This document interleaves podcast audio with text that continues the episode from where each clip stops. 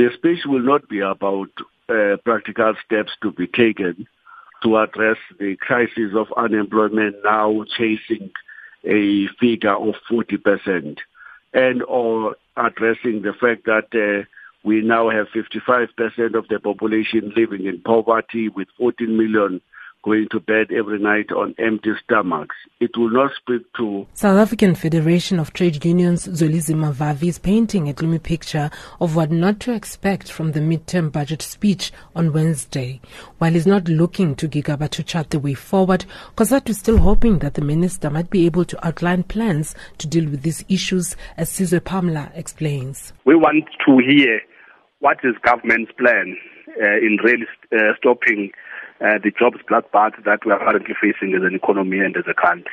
Uh, we also want to hear uh, what is the minister or the government is going to do to clean up the mess that we are seeing uh, within the uh, state-owned entities.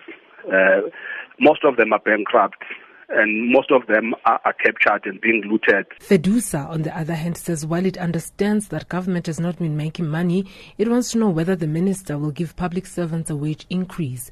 It says the workers are finding it difficult to get by with the cost of living continuing to go up. Fedusa's General Secretary, Dennis George. The first issue is this if government can find money to bail out South African Airways, then surely government must also find money to remunerate public servants in the correct manner.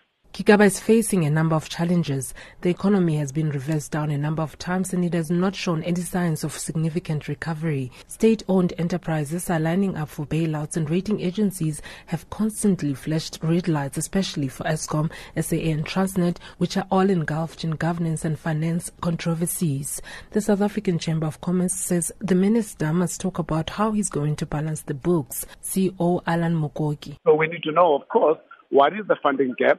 That the minister is identifying and what is the minister going to do about closing that funding gap and how much is it going to cost us given the fact that we have now been downgraded in respect of the paper. In other words, when we borrow from any other market, the cost of borrowing for us is now much more expensive than it was before. Mukoki would also like feedback on the current expenditure, but the National Employers Association of South Africa says the minister has no space in which to maneuver and the questions that are top of mind for an average South African cannot be addressed because even the legal framework Gigaba has to work within is limiting. CEO Gerard Papenfus. If you, if you want to talk about job creation, which is something that uh, employers can facilitate, you first need to change legislation. Throwing money into this, um, into throwing money into uh, the budget to, to cater for job creation is not going to work until unless you um, change legislation. But the fact is, government doesn't have the money to do anything in terms of, of, of job creation. So I don't see, in terms of, of doing for employers, I can't see any money making being made available. Funding seems to be one of the biggest worries, with tax revenue going down and speculation that the minister cannot possibly increase taxes at this time. Selling state assets has always been a political hot potato, and the debt to GDP keeps increasing, now sitting at 60%. The GDP is expected to grow at less than 1% this year. The minister is also expected to give assurance that the Public Investment Corporation will not be used to bail out SOEs.